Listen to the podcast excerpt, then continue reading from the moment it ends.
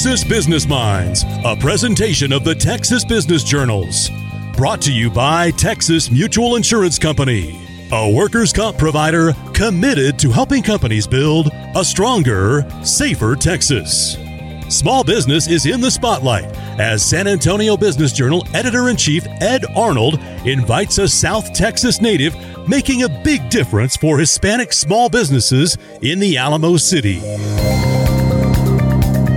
We are here with Marina Gonzalez, the president and CEO of the San Antonio Hispanic Chamber of Commerce. Recently, the Hispanic Chamber made an announcement that they, along with a coalition of other Texas Hispanic chambers, had formed an organization to get their voice heard at the state capitol. So I thought it was a great opportunity to catch up with you, uh, Marina, and thank you so much for being with us today. Well, thank you so much for having me. It's an honor to be here. I'm excited to continue this conversation for our listeners who are not in San Antonio, why don't we introduce you and, and sort of tell everyone about your background? So, where you're from and how you got to this spot. Well, absolutely. And if you're not from San Antonio, I'm going to put a shameless plug in to come visit us because we've got some really cool things happening in our town. But I will say I was born and raised in Austin, South Austin, there, almost by Buda. Uh, grew up there and then got to St. Mary's to come to undergrad here to finish my undergrad degree at St. Mary's University in San Antonio. So that's what brought me here. And I love this town. I've been here pretty much since. I did leave there for about three or four years to get my law degree at the University of Illinois Chicago. And that was a great, really great experience to, to live in a large city, um, big metropolitan area, and kind of see what that looks like, and then bring some of those qualities and experiences back to San Antonio, where I now uh, live here. I own a home here with my family, and very excited to be in this role now, having come from previously the CEO of Child Advocate San Antonio and then prior to that, as an executive at Centromed. So, really, all of that is nonprofit executive level fun stuff. But the underlying current and value as a professional for me is advocacy mm-hmm. and has been in the policy and political world as well, having worked at City Hall and then chief of staff or state rep there for a while prior mm-hmm. to my nonprofit career. So that's really uh, the background that brought me to the chamber and why it's a, a personal passion of mine is my father's an entrepreneur. He's a small business owner, restaurateur. So I grew up uh, uh, in the Tex-Mex world there in Austin. He owned a chain of uh, restaurants there called Serrano's, and uh, and that was a point of pride of for our family. So for me, growing up in that world, you know, we very much it was a family-owned business, and and my brothers and I were you know were expected to participate. It was my first job as a hostess there, and and really kind of seeing what that looks like to own a business, which we all know the restaurant industry, it's a tough industry and, and one that takes a lot of uh, blood, sweat, and tears. So something I'm proud of. So taking on this role here at the Hispanic Chamber in San Antonio was such an honor to be named the president and CEO back in uh, 2020 in the middle of a pandemic, oh, yeah. um, which was fun. but really, it, it's because I know that the businesses we're representing represent the families behind those businesses. And, and I take my own experience with me from that point of view. So uh, here we are, you know, I'm almost, I'm in my third year now, starting my third year in the seat, and really looking to do some collectively impactful advocacy there on the state level as we just kicked off our 88th legislative session. Incredible. And, you know, you mentioned the 88th legislative session, and it just was occurring to me that uh, a lot of people may not really know how storied and how long the uh, the San Antonio chapter of the Hispanic Chamber has been in existence. I think, are we at 93 or 94 years now? Yes. Well, we are proud to be the oldest and largest Hispanic chamber in the entire country. So we actually were founded in 1929. So we're in our 94th year, if you can believe it. It's amazing. It was close. Um, and yes, and, and originally founded as the uh, Mexican Chamber of Commerce, given that our proximity to Mexico, of course, and uh, the Mexican American population that we have here in San Antonio.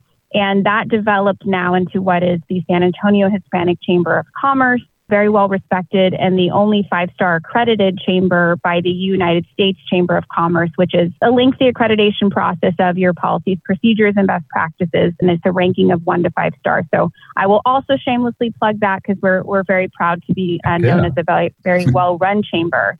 So, yeah, that's our history and, and a little bit of why we wanted to create a statewide coalition uh, for Hispanic chambers in, in, in the state of Texas.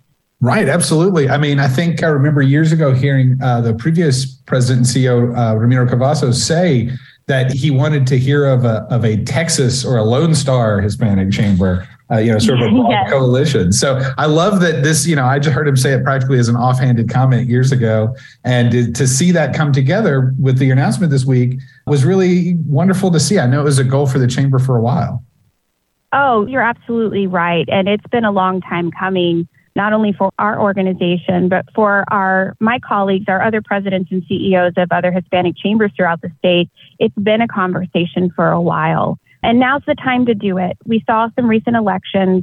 We know our statistics. We're the fastest growing population, and nationally, we're the fastest growing business owning population, uh, Hispanics are mm-hmm. overall, mm-hmm. which is so important to know, but to also understand as we go into this session to create legislation that's going to have an impact on our ability to safely operate and to uh, successfully operate businesses, we need to have a seat at the table. And that's where this came from. You know, so it's, it's certainly not my idea. It's certainly not one person's idea.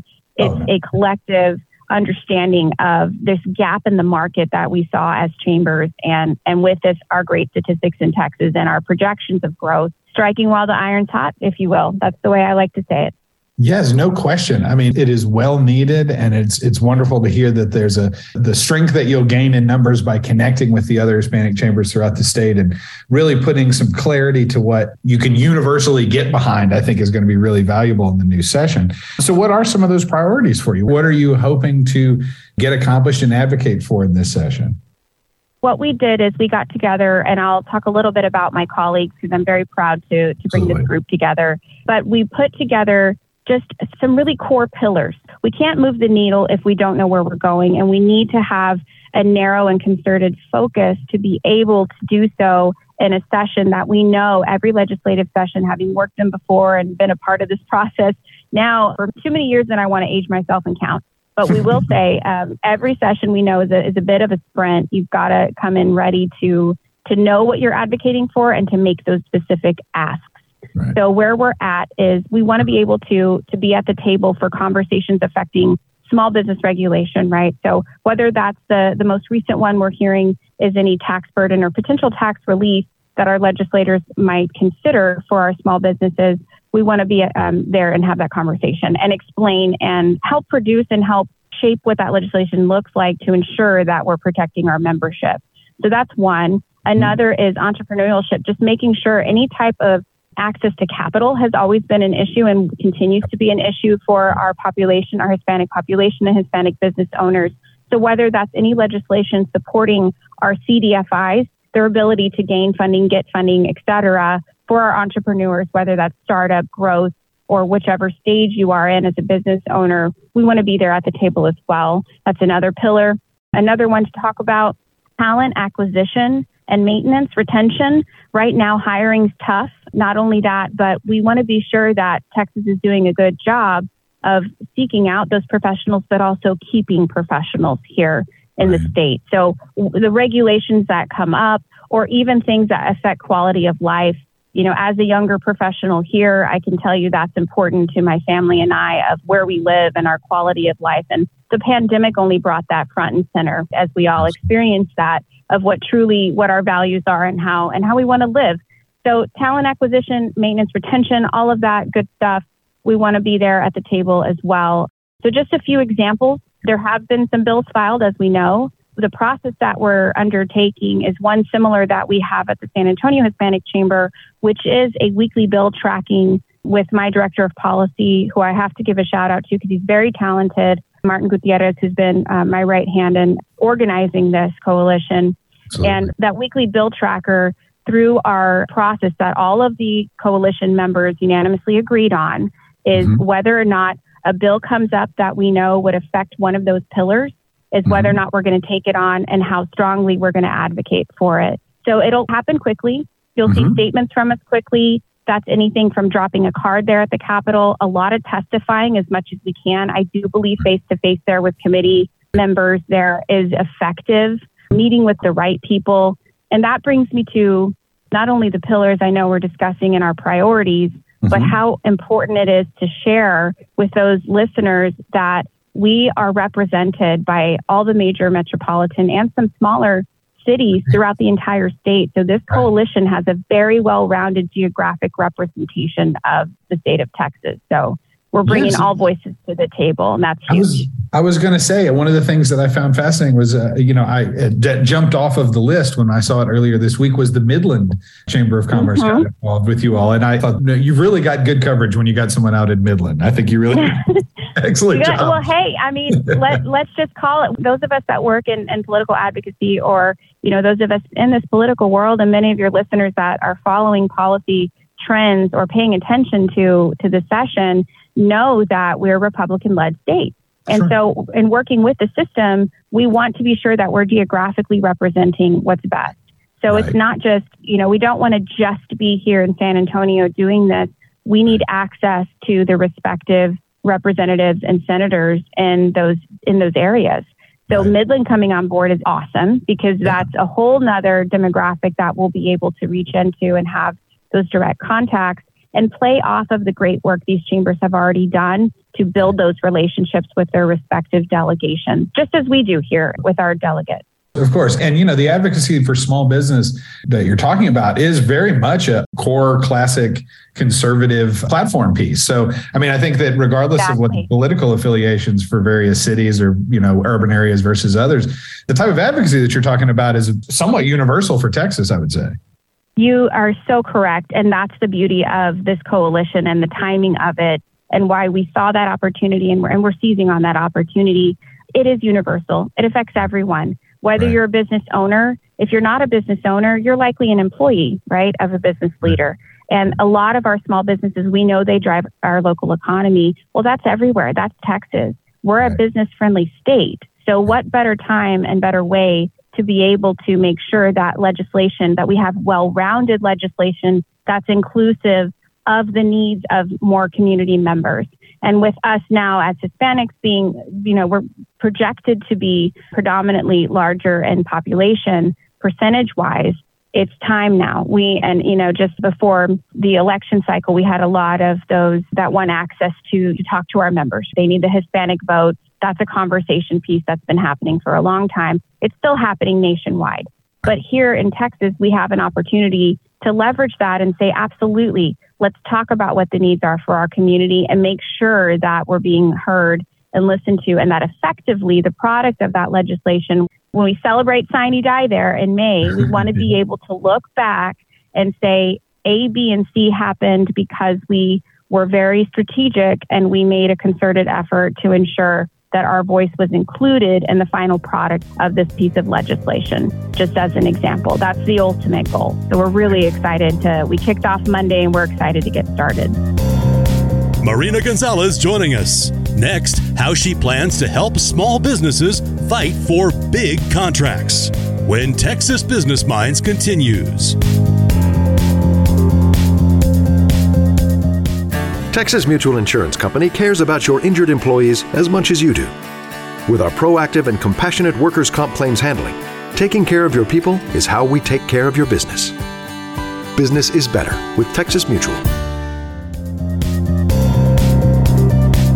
Just turning a little bit to some issues that we at the paper have been hearing about from business leaders on the ground is that relates to small business and, and improving access to capital is sort of opening up the process for smaller businesses and, and more businesses owned by people of color to the broadening contracting processes that some of the large public institutions have, where we can figure out a way for smaller businesses to mm-hmm. get involved in large contracting for say state city county federal government contracting which can really make or break some businesses of small sizes i have been hearing from an enormous number of business leaders about some just desire to sort of reevaluate the process for how that sort of allocation and granting process goes to open up the process so that more local small businesses can get involved. Is that something that some of your members have also been reaching out to you about? You brought up one of my favorite topics. Um, yes, absolutely. We could be here all day, but I will give you the short answer. Yes, locally, that's something we've been working on is is increasing the procurement opportunities for minority-owned businesses. In particular, of course, being the Hispanic Chamber, making sure that um, our Hispanic leaders have an opportunity to get their uh, foot in the door and bid on those contracts. We've got a ton of opportunities here. So, yes, that's something that we hear often from our members and that we'll be keeping a close eye on we kind of view that falling into two categories on the partnership side with this coalition could be mm-hmm. access to capital or it could be making that entrepreneurial environment work as well or economic development. So it does kind of go hand in hand with those categories. So we'll be keeping an eye on that for anything on the state level. Just as for an example here locally, our city is considering increasing the percentages of required uh, minority participation for their procurement process. So obviously something that we want to be talking about here that hopefully will be more of a statewide conversation at session as well. Yes, and I've even heard from Representative Castro's office that it's something he may be interested in pushing on the federal level. So there, there definitely seems to be some momentum uh, for at least as I like to say, sort of cracking that process open to more people and, and having it be exactly. something that can be a lot more accessible for for smaller businesses. I think it just would make it's hundreds of millions of dollars across all sorts of different levels of contracting. It's just something I think could be really transformative for a lot of businesses. So I'm glad to see that it's it's beginning to build up a little momentum. I'm really really heartened by that. Thank you for that. And Congressman Castro does a tremendous job advocating. He has for many years and and now again, it's it's that momentum and the timing of these conversations. They're coming forward and they're they are coming to a head. So it's really great to to be at the forefront of that and and, and participate in that in those conversations. That's what we're here to do. We were talking about access to capital. That's another thing that I've have thought about many times over the years. And it was particularly brought to bear for us when we were reporting on the aftermath of PPP loans, right?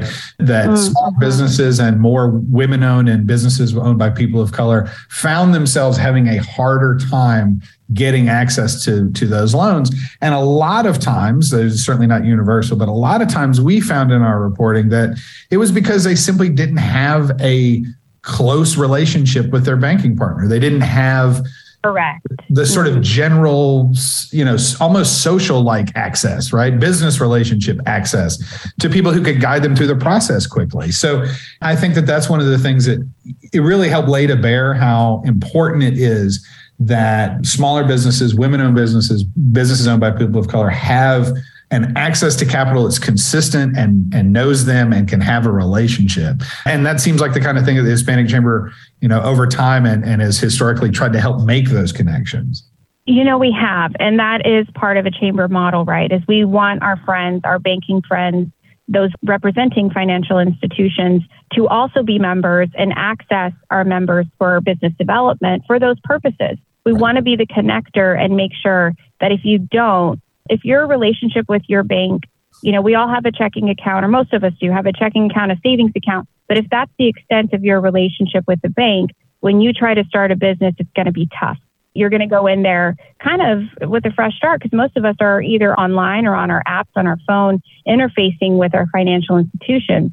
So we've got to find another way to do that, which is exactly what you said, which is the traditional way of building a relationship, but also the non traditional path that I mentioned earlier which is our CDFIs. Mm-hmm. And our CDFIs being the non traditional access to capital lending organizations, such as our partners here and members at Lift Fund that yep. do a great job here. And they're one of the larger ones. You know, there are many out there, but I will give them a shout out. And they were the ones that were able to dish out the ARPA grant funding that we got through the county and the city. Exactly. So that's just one example. But yes, if you want to start a business, maybe you don't have the collateral up front that somebody else might have. Maybe you don't have any generational wealth just to put cash forward and, and pay for it yourself to get that lease started on, on your office space, for example. We want all avenues for the access to capital, but you're, you're mentioning one that's very important, which is building the relationship with a financial institution, whether it's a traditional way or a non-traditional way, opening those paths and the more paths the better, right? So that, right. that's everything from what we just discussed to, uh, to making sure that our CDFIs are, are protected or that we can hopefully appropriate some funding or advocate for appropriation of funding through through those institutions as well.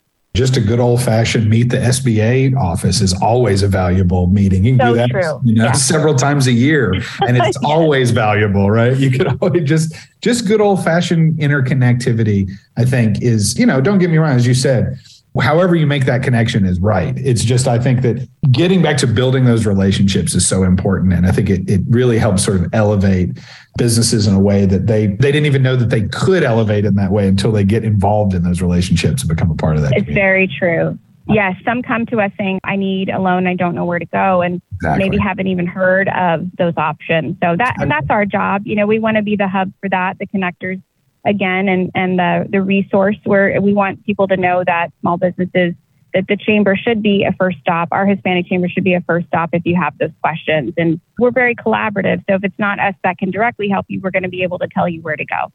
Well, I tell you what, Marina, I am going to have Sine Die circled on my calendar. I usually don't have to. Yes. As a business journalist, I usually don't have to. I'm very proud that I don't have to watch that closely because of the business journalists we get out of that one. But this year, I'm going to extra circle it on there and I will loop back to you because I want to hear what you think about how the session went when we get through with it.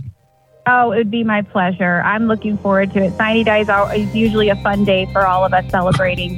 Yes. But uh, well, hopefully, if you've had a good session, I sure hope so. so, so yes, circle it on your calendar. Let's have that conversation. I, I love I'd it. love to be able to join you guys again and let you know how it went. Yeah, that'd be great. That'd be great. Well, thank you again so much for joining us. And it was a real pleasure chatting with you. And thanks again for your time. No, my pleasure. Thank you so much for having me. San Antonio Hispanic Chamber of Commerce President and CEO Marina Gonzalez joining us. Thank you for downloading Texas Business Minds, presented by the Texas Business Journals, and brought to you by Texas Mutual Insurance Company, a workers' comp provider committed to helping companies build a stronger, safer Texas.